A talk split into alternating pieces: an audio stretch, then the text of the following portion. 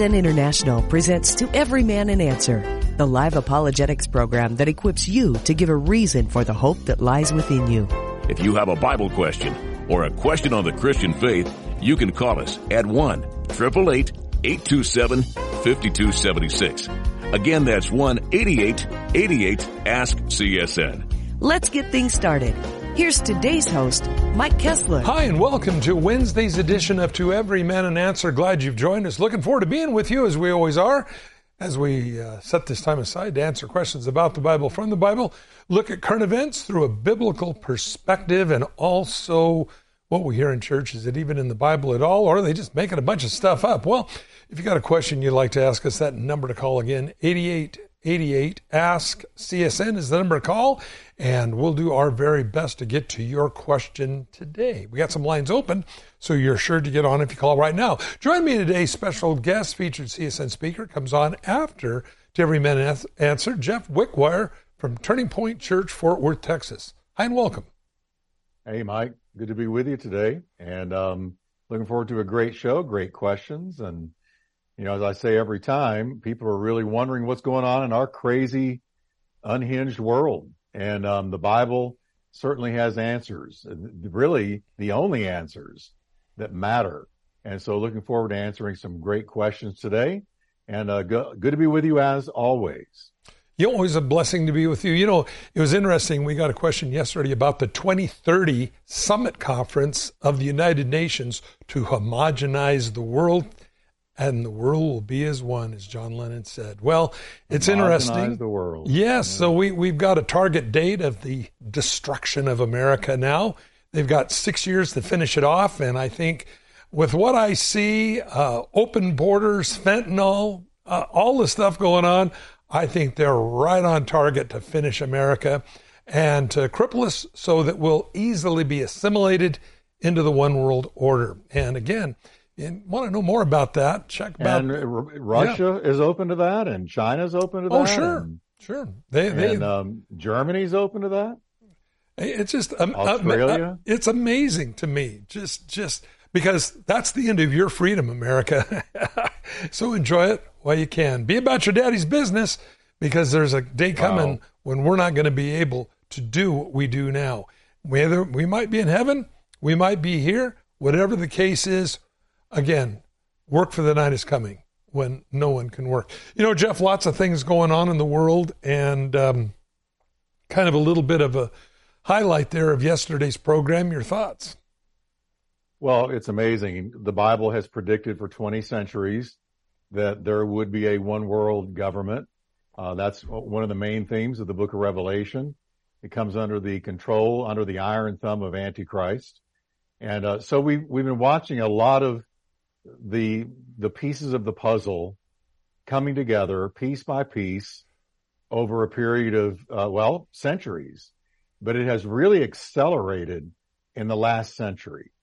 Really accelerated the the, the signs of the times, the puzzle pieces necessary, the the ability to track the entire world via computers uh, to give everybody a number, to know everything there is to know about a person, uh, you know, 1984 literally fulfilled. And um, so to hear that, that's just another piece of the puzzle because we know that one day, I believe in, in Europe, somewhere in Europe, um, a the Antichrist will seize power, and all of these things will be in place for him. It, will be no big deal for him to say, uh, you know, I want everybody to have a mark. That's easy, easily executed because of the computer systems we have now, the, the whole thing. Um, you know, the ability to bring the whole world under uh, one man's sway. Uh, you know, that's, that's been, that's been, I remember George Bush Sr. always talking about the new world order.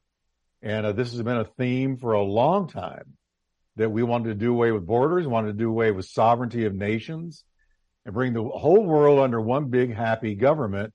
But of course, it won't be one. It, will be a dictatorship, a totalitarian system that will be extremely wicked.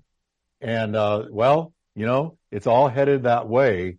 And so that's just another confirmation of what the Bible already told us as if it were the morning paper. It's incredible. And so, again, um, exciting times we live in. Never despair. Keep your eye on the prize. And again, all hands on deck. You know, God needs every single person right now who know Him, who love Him, to be about our daddy's business. So important. I know we all want to go home. We all do. Everybody, we all do. But we're still here for a reason to be salt and life and, and uh, salt and light. And until the Lord calls us home, let's do what we do for God and do it the best that we can. Let's go ahead and go to the phones. We have Tom on the line, Bremerton, Washington. Hi and welcome.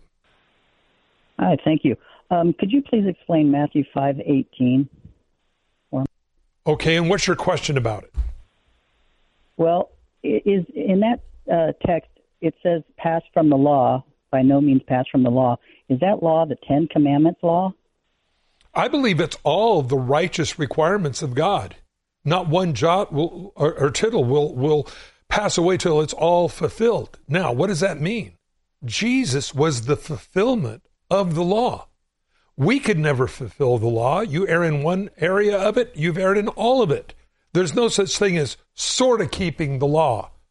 But Jesus was and fulfilled the righteous requirement by the Father. And so we are clothed then in his righteousness, not our own, but we're clothed in his righteousness.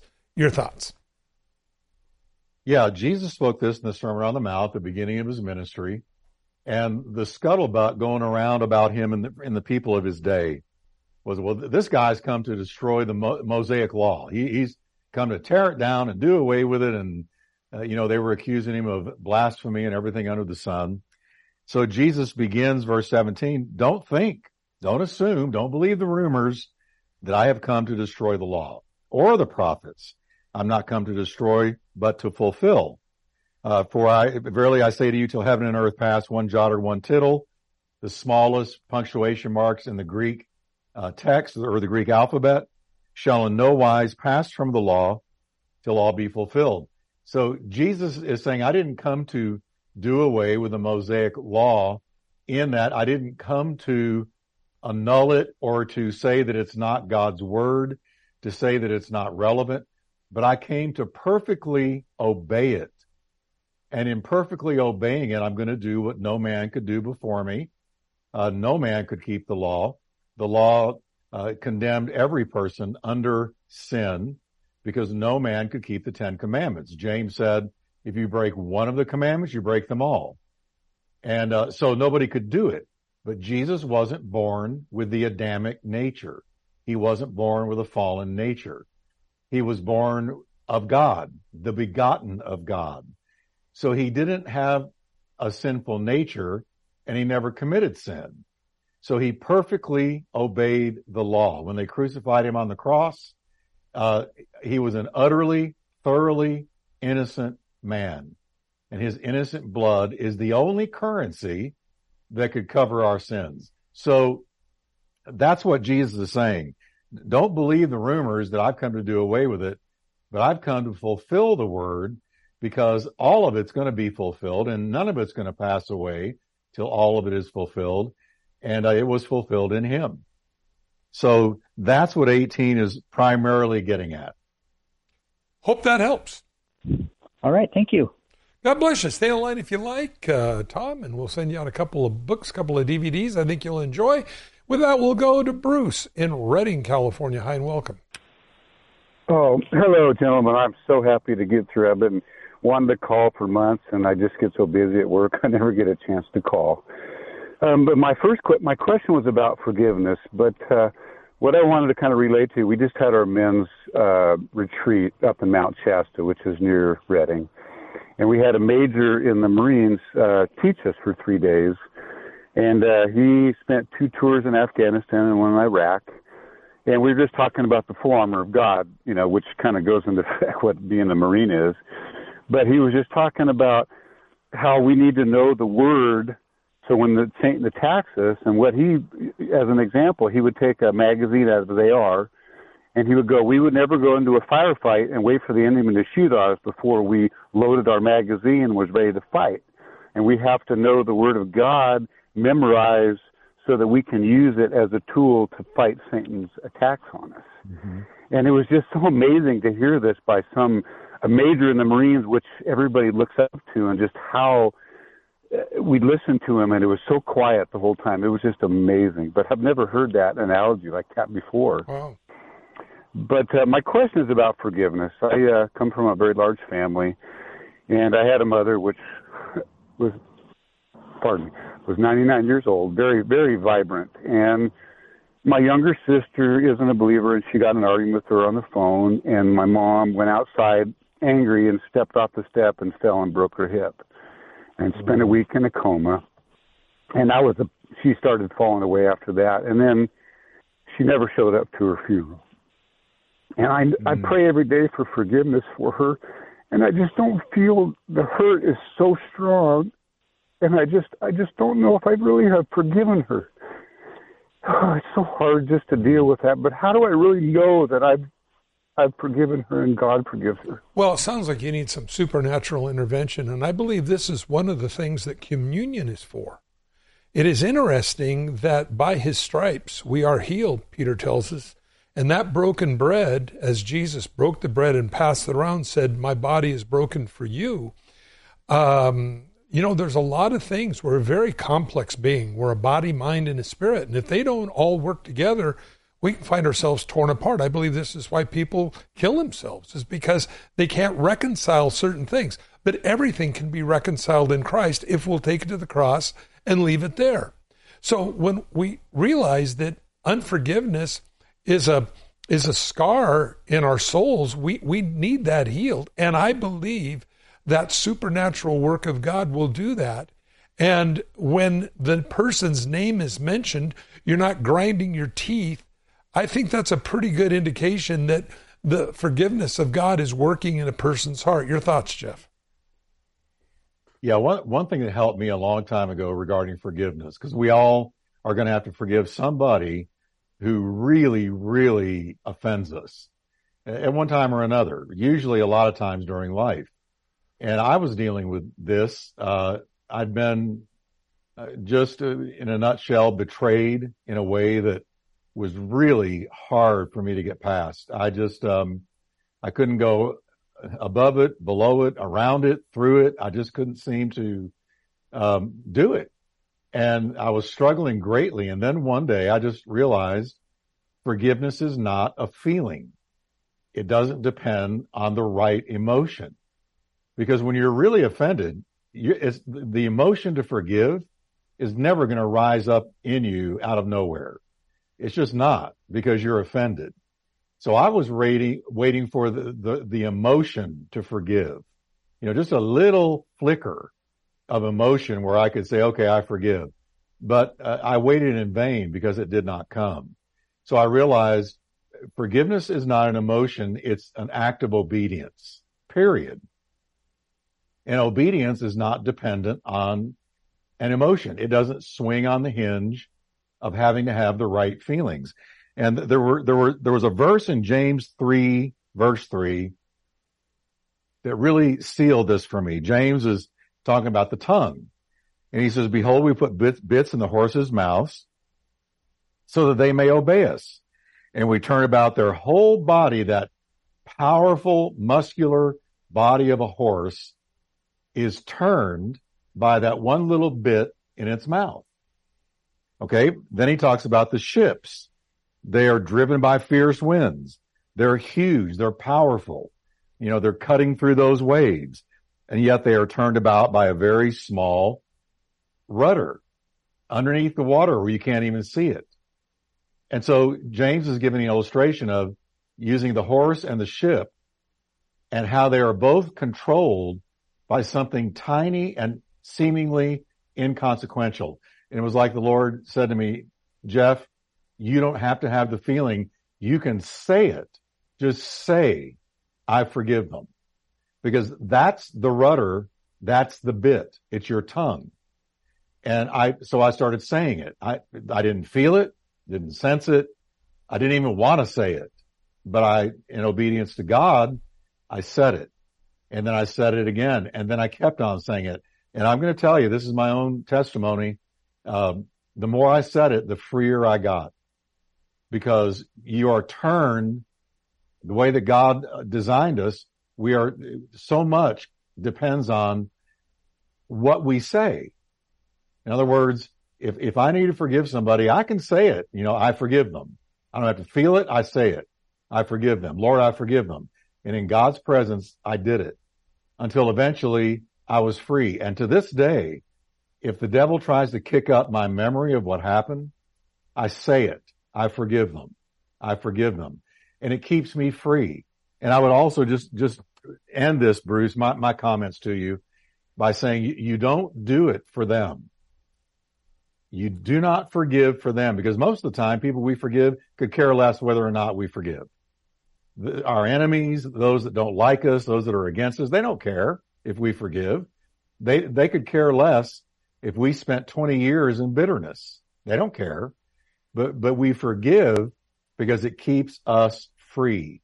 You, you've got to forgive to go on with Christ. So that really spoke to me as well. I, I'm not going to let these people who did this control my life, my calling, my walk, my spiritual uh, fruitfulness is far more important than these people who betrayed me.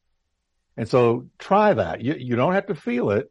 Just say it and you will find that it finally looses your heart and you do feel it, but only after you have obeyed God by just actually saying in his presence, I forgive them. And for me, that helped. And I hope that helps you, Bruce. Amen. I hope that helps. Oh, immensely. I knew you. I knew if I called up it.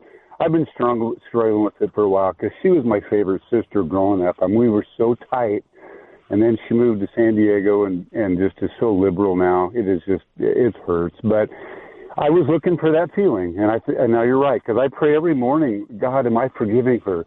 Please let me know that I'm forgiving her. And I I believe that. Thank you so much, Jeff. That was such a good way to say that. Amen. You bet. I'm so glad you called, Bruce. Stay on the line. We'll send you out the movie Jesus. I think you'll really enjoy that. And again, uh, perhaps you can pass it along to your family members. Stay on the line. We'll get you taken care of. Let's go to Rondell, I believe it is, in Filer. Hi and welcome. Yes, my son in law has been battling cancer for the past 21 months. Last week he was told the cancer has spread to his brain and it's terminal. Our pastor told us not to give up hope. God can still do a miracle. And while my family and I believe that, at this point we doubt that God will. So, how do we pray effectively for our son in law Dylan when we have all these doubts? Well, first question is Is Dylan a believer in Christ Jesus? Yes, but at the moment he's angry at God for what he's going through. Well, we can't be angry at God. We live in a fallen world. In fact, I, you know, the more people I talk to, the more I find that almost everybody's got something wrong with them. I, I, some more serious than others, but nevertheless, um, it, it, it it it holds you back. It really does. We're we're aware of it. Jeff, your thoughts? Yeah, uh, we all do. we're all broken somewhere. I heard one preacher say, "You get to the point where." Either it doesn't work or it hurts, one or the other, uh, just your body. And we all, as a matter of fact, the great preacher Spurgeon used to uh, talk about this and he said, we're all flawed somewhere. We're all broken somewhere. We all have something that is not functioning the way God originally intended or that is just hurting. Uh, that's just a fact of living in a, in a fallen world. Um, being angry at God, I get that. I understand a lot of people experience that, but it's certainly not anything God has done. And um, when it comes to praying for somebody like this, the way I would talk to them and the way I would take it to God is I would tell him, what's his name, by the way? Dylan. Dylan, that's right. Okay. I would say, Dylan, we are going to believe God for your healing uh, to the end. If you're not healed, are you ready to meet Jesus? Because he can heal. Whether or not he does, we don't know, but we want you to know we're standing with you in faith and we are not going to let go in faith but we also are praying for your peace, for your peace of mind, for your strength, uh, for your comfort. And whether you stay or whether you go, you are the Lord's. And uh, so I would just be honest with him, but never saying to him, we quit, we give up, there's no hope. We agree with the doctor because it's very important to people who are uh, in this condition to have hope. I mean, they really, and I totally understand that. I mean, I would want it too, to have hope, but they also need to come to terms with, um, it may not happen. You know, my wife, uh, my late wife, uh, Kathy, died of cancer. And I can remember when she was first diagnosed, she was given nine months to live. And it happened to be a brain tumor. And I can remember down to the very last morning, I was at her bedside and I was reading to her the 23rd Psalm and I was reading to her Bible promises about heaven. And she managed to say to me, I know where I'm going. I know with confidence, I know where I'm going. So right down to the end, I read her verses of hope, but I also read her verses having to do with the promise of heaven. And I think it's, it's possible and it's a good thing to minister to both possibilities. And so you, you read the word, words of comfort, the promises of God, but you also read the promises about the, the bliss and the joy of the heaven that is to come and where they will be the moment they breathe their last breath. So I don't know if that helps, but you're not stuck. You're not between a rock and a hard place. You can address both possibilities at the same time, right down to the end. So I hope that helps. Yes, it does. Thank you. Well, let's pray for him right now. Lord, we yeah. just lift him up to you. We just ask you, God, that you would do the very best, Lord, that you would you would bring your voice of reasoning into his heart, that he would understand, Lord, this is part of living in a fallen world, and we all have to deal with it. And so we just pray for, first of all, his relationship with you. And God who heals, would you extend your hand of healing to him in Jesus' name? Amen. Rondell, well, prayers are with you. I'll send you out the movie Jesus if you like. Perhaps you can watch it with him. I think uh, you probably enjoy that. Based on the book of Luke, stay in line. We'll get that out to you, okay?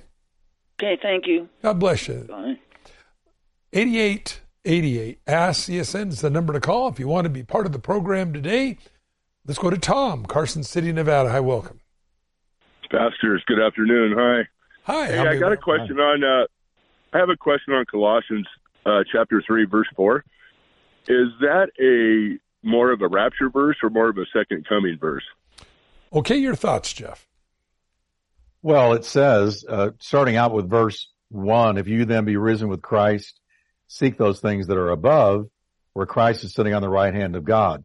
Then dropping down to verse four, when Christ, who is our life, shall appear, then shall you also appear with him in glory. Well, that sounds to me like a rapture verse because we are appearing with him in glory, not on the earth, because in the second advent, when Jesus comes back in what is called the second coming, he comes back to stop the War of Armageddon. And when the War of Armageddon is stopped by him, then he proceeds to judge the nations. And at that time, we're with him on the earth. We're there uh, because we have returned with him uh, for that second advent.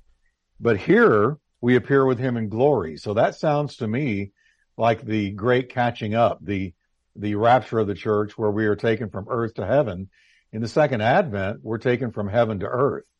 So there are two very different things. And so to me, uh, Tom, it sounds like a rapture verse. Mike? Amen. I, I believe the same way. And, and again, um, we appear with him. Uh, I think that's really important rather than, than, uh, him appearing to us. Hope that helps. Thank you. Yes, it does very much. And got any other, any other questions there? No, no, we are doing a Bible study through Colossians, and uh, we're going to be in chapter three shortly. And uh, myself and the teacher are running through it, and we just want to have a clear understanding. Yeah, no, and and and I, I believe if you look at the wording there, I I think it it would would absolutely uh, lend itself uh, in every way to a rapture verse. Uh, again, second coming, Jesus comes to this earth. In the rapture, we go meet him in the air. Paul says we're not sure what we're going to be, but we know when we see him, we'll be like him. So, hope that helps, and um, God bless you. You know, Jeff, so many things in the world going on right now again, and uh, I think a lot of people are just really concerned what they're seeing uh, globally. We have um, North Korea saying a nuclear war is is imminent. Uh, this is concerning the United Nations. Uh, again, hair triggers. You know, they they spent all this money, the 30th poorest country on earth, developing these high tech nuclear weapons. I don't think they're just building them to let them sit on a shelf and impress their neighbors. I believe they no. they, they Yeah. plan on using them. Yep, that man's never created a weapon he didn't use. So unfortunately, tragically, and actually, you know, frighteningly. Now I say that as a believer, I'm not frightened of, I'm not walking in a spirit of fear. But when you think about the power of these, these weapons, I mean, hundred megaton bombs Oh, that make the, the Hiroshima bomb look like, uh, you know, playtime romper room. And, uh, it, it's just amazing the, the power these things have. But you know, Mike, one of the greatest concerns for me, uh, just as a, well, we'll talk about it when we come back from the break, but I just had a thought I wanted to throw your way. Sure, I think we all need encouragement in these days we're in. 8888 Ask CSN's the number to call if you want to be part of the program. Uh, we're going to be have we'll have mo- a lot more coming up right after this. We'll be right back. More than ever, pastors need to feel people's love and support. Over the last few years, many pastors have seriously considered leaving their church. But 1 Thessalonians 5:12 instructs all churches and all Christians to show and share their deep appreciation for those who minister to them. There is no better time to do this than Pastor Appreciation Month in October. And there's no better way to do it than using the easy as 123 Bless Your Pastor materials that are available for free at blessyourpastor.org. That's blessyourpastor.org. Plus, the great news is that if your church uses the 123 Bless Your Pastor materials, the pastors at your church will be offered a $300 scholarship application to attend a Family Life Weekend to Remember Marriage retreat. What a blessing this will be to your pastors and their spouses.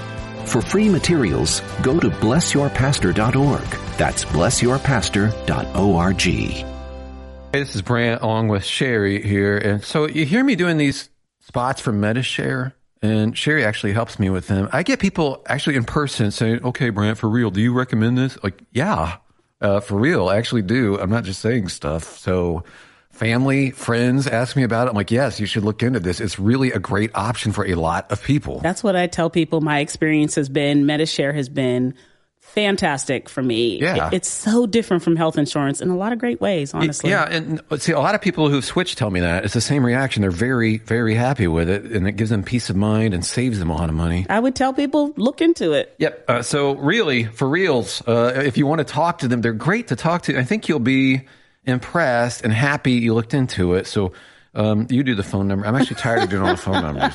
You, Okay. Call now. 855 91 Bible. That's 855 91 Bible. 855 91 Bible. Nice job. Thanks.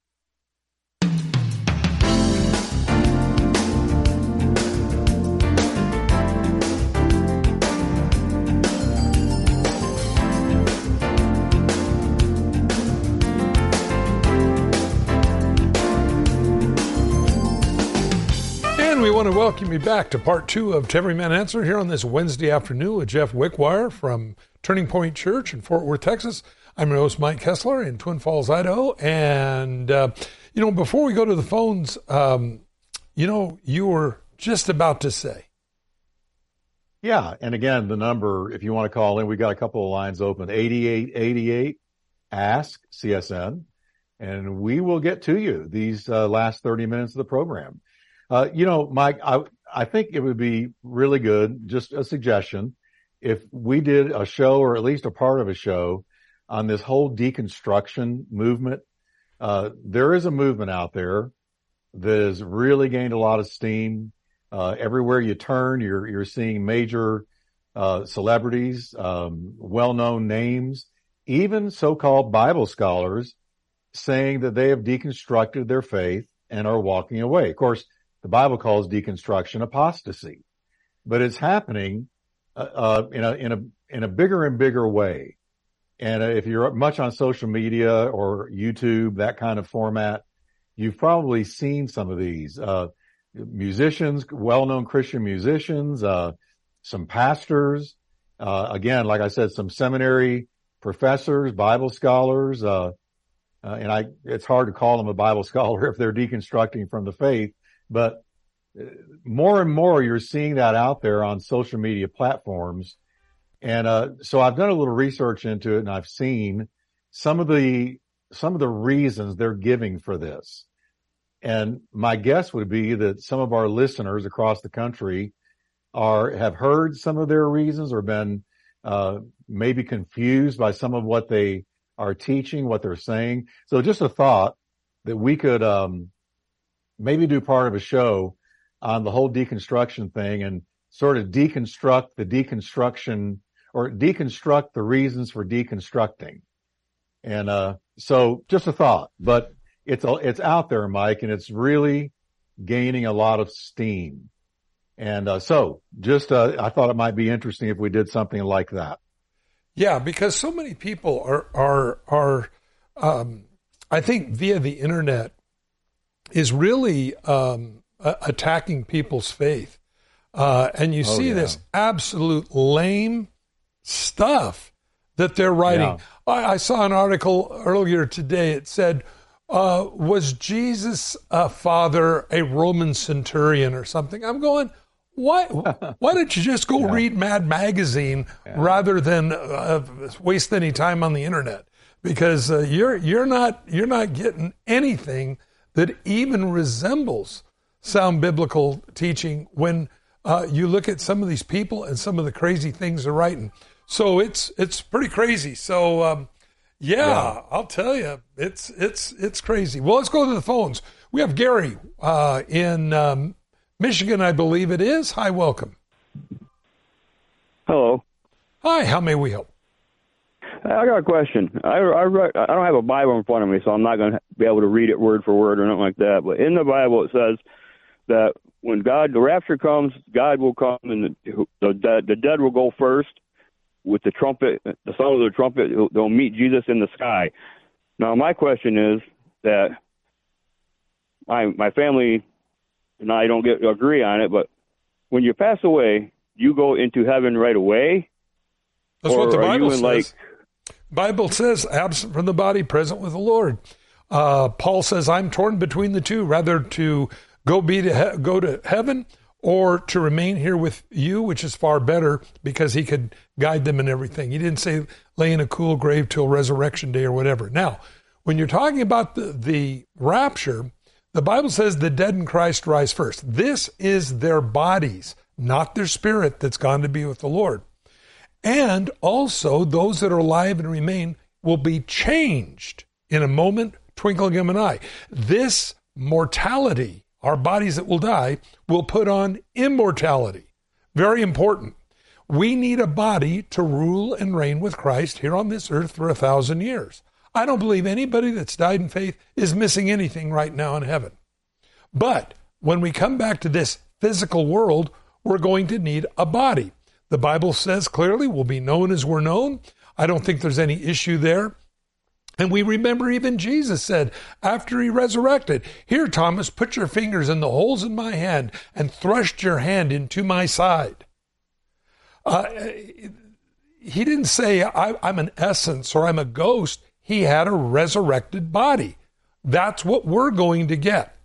But I don't believe we need it until we're back here on this earth ruling and reigning with him. And I think this is one of the reasons why the time of it, and also Paul mentioning concerning the believers that are alive when the rapture comes in a moment, twinkling of an eye, we will be changed. We'll be transformed. And so, uh, again, the those that have died, uh, God's going to reassemble. He's got the DNA on every every person that's ever lived on this earth, and especially those who are in Him. Your thoughts, Jeff? Yeah, uh, Paul wrote about this in 1 Corinthians 15, 42. He wanted us to understand this whole thing about the resurrection of the body. The Bible does say in two places that when Jesus returns to rapture the church, the dead in Christ will rise first. That is, as Mike said, their bodies. But as soon as a believer dies, that is, as soon as their body dies, Paul called it sleep just because he didn't want to tag it with the label of death. Uh, he just is sleep. When the body dies and the heart stops beating, immediately that believer's soul goes into the presence of the Lord. If they are not saved, their soul goes to Hades, uh, the realm of the dead, uh, the lost dead, where they await the resurrection of the great white throne judgment, where they will be judged for their sins. But the believer's soul goes immediately into the presence of the Lord. Jesus told the thief on the cross, today you will be with me in paradise. Well, his body wasn't, but his soul was. Now, Paul says in 1 Corinthians 15, 42, so also is the resurrection of the dead. It is sown in corruption. That is, as we said earlier, full of disease, problems, weaknesses, flaws, um, so on and so forth. It's sown in corruption. It's raised in incorruption. It's sown in dishonor. There's nothing honorable about a dead body. It's sown into the grave in dishonor, but it's, but it's raised in power by the power of God. It's sown a natural body, a normal human body, but it's raised a spiritual body. There is a natural body and there is a spiritual body. So what he's wanting us to understand is the, the body that comes out of that grave is going to be like the body of Jesus' glorified body. Uh, he, he was not recognizable. Mary Magdalene didn't know who he was. The two men on the road to Emmaus didn't know who he was. His body looked different. Uh, it was glorified. Not only physically, but he could walk through a closed door and eat a bite of fish on the other side. So he had an ability to be transported from one place to another.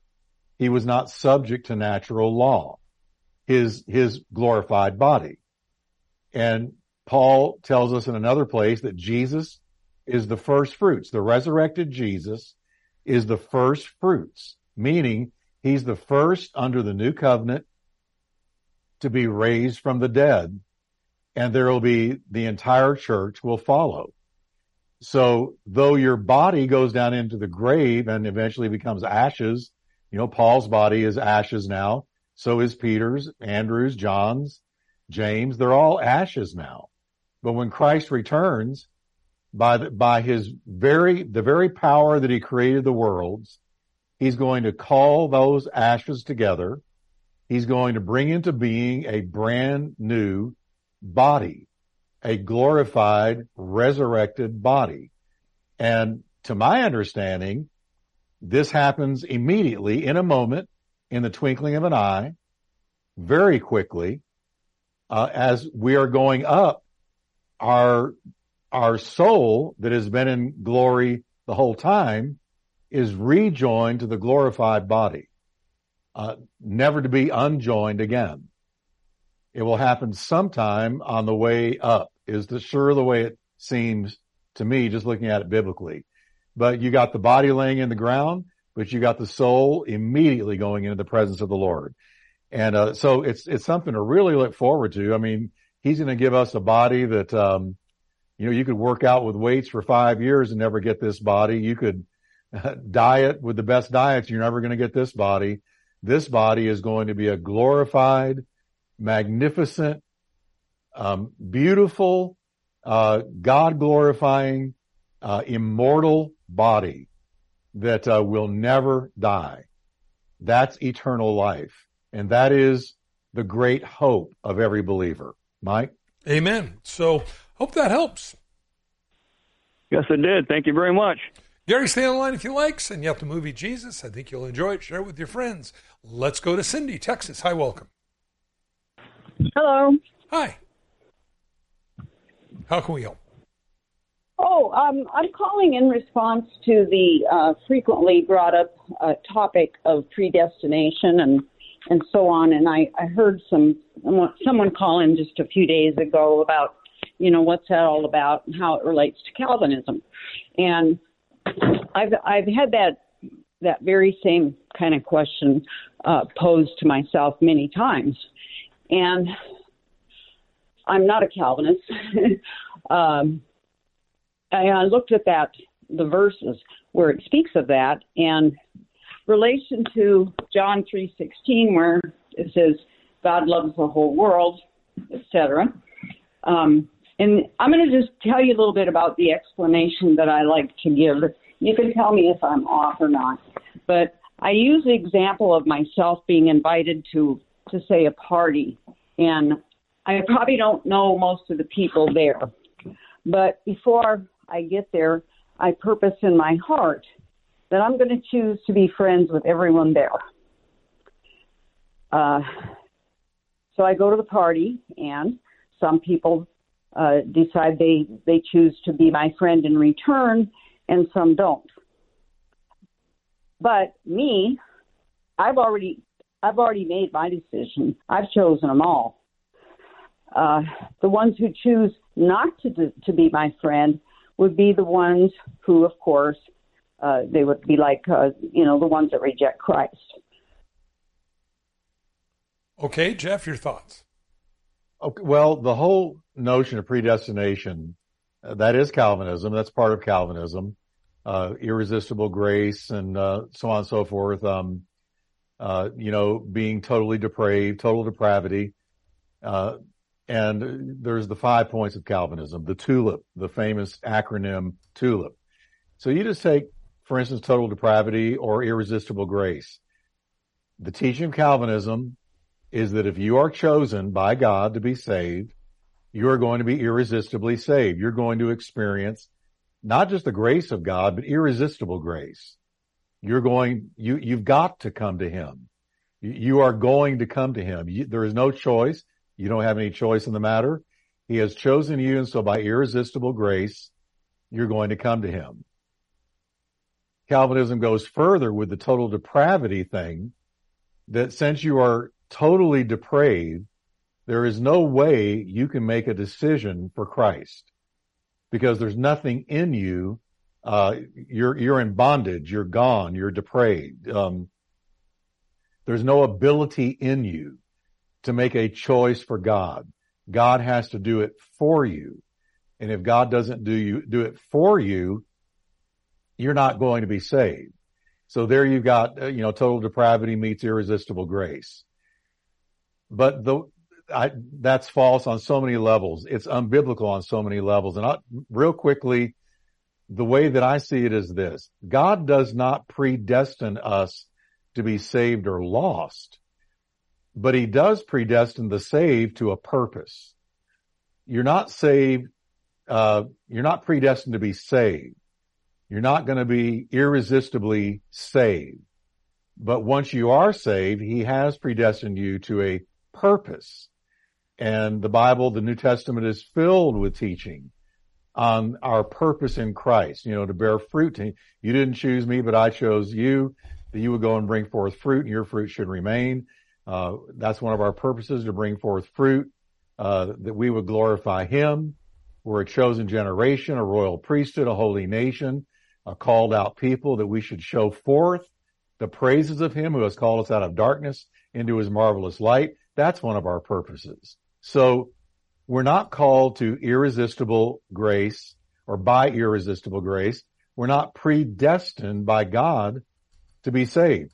Whosoever will let him come. That's what the Bible says. I mean, the book of Revelation, the very last book in the whole Bible and the last chapter of the last book says, whosoever will, let him come. So the last chapter of the last book in the Bible ends with an invitation to whosoever. Well, I'm a whosoever. Mike's a whosoever and everybody listening, you're a whosoever. And if you're saved, you simply heard the gospel and you chose to repent. And when you did, God saved you. But it was not irresistibly some, something you were predestined to, but you were predestined to the purposes that we have in Christ, that we would be involved in good works. That's one of our purposes. So I don't know if that helps or not, Cindy, but uh, for me, the whole predestination thing needs to be understood in the light of we are not predestined to salvation, but we are indeed predestined to a purpose. We're not chosen for salvation, but we are chosen uh, to walk in a purpose once we are saved. And that's the way I see salvation. And that's to me, uh, how Calvinism is debunked.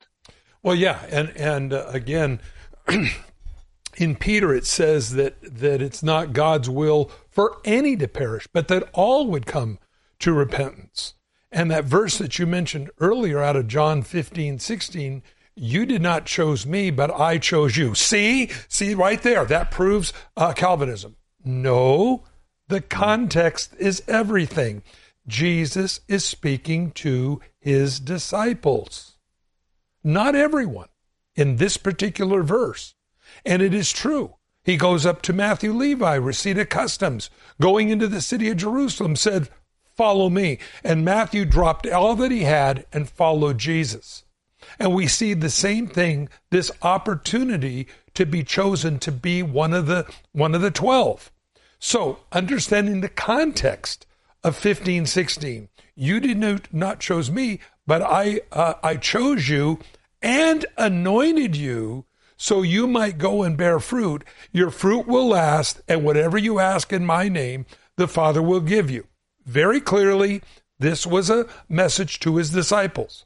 Now, again, we don't surprise God when we accept him as Savior. He lives in all times present. He already knows those that make it and who don't.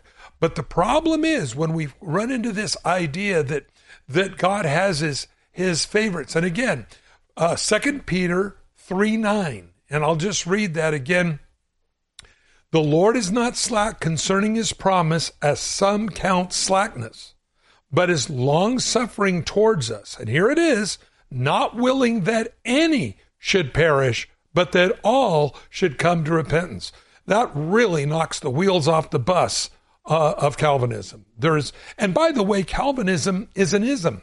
Mormonism, Calvinism. It's not Christianity. Otherwise, it'd be just normal Christianity. And so it's not. It carries a completely different name because the thought patterns are really foreign to most of the Bible. Now, do they have a couple verses that they build their theology upon? Yes. However, when you examine the rest of the Bible, we know that it cannot be talking that God just put some people on earth to go to heaven and to hell with everybody else. That's not what the Bible teaches. Again, just as you mentioned earlier, for God so loved the world. I hope that helps. Yeah, it does. I just wondered if it, if, you know, and when I give this explanation or this analogy, if you will, about, you know, I've I've decided beforehand to choose to be everybody's friend.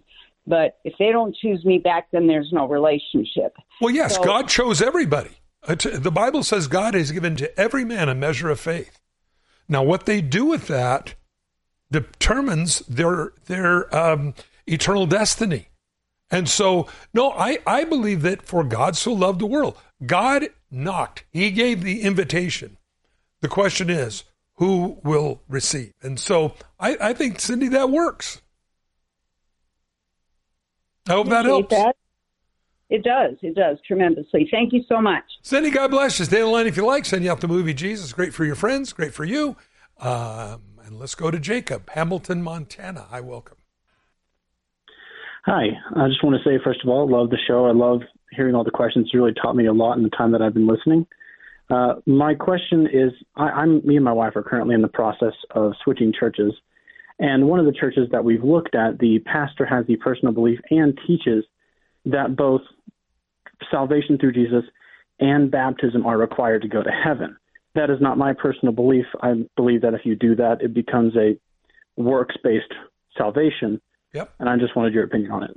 Works based salvation. I, I, I, I don't believe you have to be baptized to go to heaven. Uh, it's by faith. We know that baptism is an act of us, something that we do. Uh, and so it's, um, uh, I, I believe it's, it's really not an, in so much like an option because it is it, repent and be baptized that we know that. But uh, Jeff, your thoughts? Yeah, baptism is simply an act of obedience that illustrates what salvation has done for you. You're buried with Jesus by baptism into his death, and you're raised to walk uh, in newness of life. So when you go down into the water, that represents burying your old life. When you come out of the water, that represents being raised to live a new life. But that is not what saves. Uh, it sounds like maybe uh, you're visiting a Church of Christ. Is that right? Nation is we've only been once. Hello. Yes, we're here. Okay. Uh, well, I'm not Is sure it- what their denomination is. We've only visited once. Um, Okay. But I, I just I heard that through talking to another pastor that I know, and I was uh, that confused me. Yeah. Yeah, it's not it's not true. Let me I'll give you a great example. I've done a lot of uh, preaching in in prisons, okay? And let's say I went to death row and I talked to a man that was doomed to be executed that week. And he genuinely repented and turned to Christ. But there's no way I can get him to water. He, I can't get him to any water. The prison's sure, sure not going to let me do it. So is that man going to go to hell because I couldn't get him to some water? No, uh, because it's the blood of Jesus that is the new and the living way.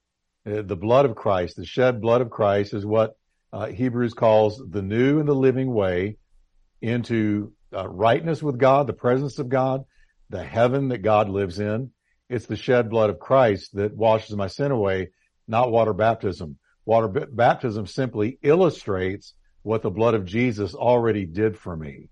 So yeah, I do believe you should be water baptized. We baptize uh, in water every month and uh, we just had a water baptism Sunday. But I don't believe that those folks were lost until they got into the water. No, they were very saved, but they were simply obeying Christ. Uh, and I, I believe water baptism ought to be one of the first acts of obedience that you involve yourself in, because Jesus did say that we were to get baptized in the name of the Father, Son, and the Holy Ghost, or as the book of Acts shows, in the name of Jesus, whichever you choose. Um, he did teach that, but not to save you, but it's an act of obedience. I hope that helps. It does. Well, God bless you. And, and, uh, you know, I, I know uh, shopping for a church is very, very difficult. If you stay in line, I'll send you a, a movie, Jesus, and a little book called Time to Grow. And, um, not only is it kind of a new believer's handbook, but it's really um, a doctrinal statement, which you should look for in a church that you attend. So I'll send that out to you. Okay, Jacob? Awesome. I'll get it to you. Stay in line. We'll get your address. We'll send it. Promise we won't bombard you with millions of envelopes as so many people do. We've never done that. We never will. Uh, that is not our purpose. Uh, and um, uh, but we do want to get that information into your hands. It'll help a lot. Let's go to Sue, Evanston, Wyoming. Hi, welcome. Hi, Mike. Thank you, and Jeff and Ryan and all your crew for everything that you do um, and the call that you've taken on to help all of God's children. I just appreciate you guys so much. My question is um, last week when I was listening on um, on your channel, one of the pastors, I should have wrote it down, was saying that you um God can get upset at you and not answer your or not listen to your prayers, not hear you pray. And it made sense to me because I have been you know, yelling and asking God like, why? Why do you let so many bad things keep happening? Like it just seems like one right after the other. I just keep thinking like Okay, Sue, I think we've got it. We've only got 20 seconds. Your thoughts, Jeff? Yeah, the Bible does say, if I regard iniquity in my heart, the Lord will not hear me. Now that's Psalm 66, 18. The bottom line is this, the Holy Spirit lives within us, and if we sin, the very first thing the Holy Spirit wants to do is lead us into a place of repentance because we haven't lost our salvation, but we did break fellowship with God until we repent. So yeah, and so uh, again, fervent prayers of the righteous, James tells us, availeth much. Stay in line, Sue. You can call us back tomorrow and for more. And uh, thanks, Jeff, for being on. Everybody have a blessed night. Good to night. find out more about this ministry or to receive a copy of today's program, please call 1-800-357-4226 or write us to Every Man an Answer, P.O. Box 391, Twin Falls, Idaho 83303. That toll-free number is 1-800-357-4226. Subscribe to the free podcast on iTunes by searching for To Every Man an Answer in the iTunes store or visit us online at csnradio.com slash TEMA. To Every Man an Answer is a production of CSN International, the Christian Satellite Network.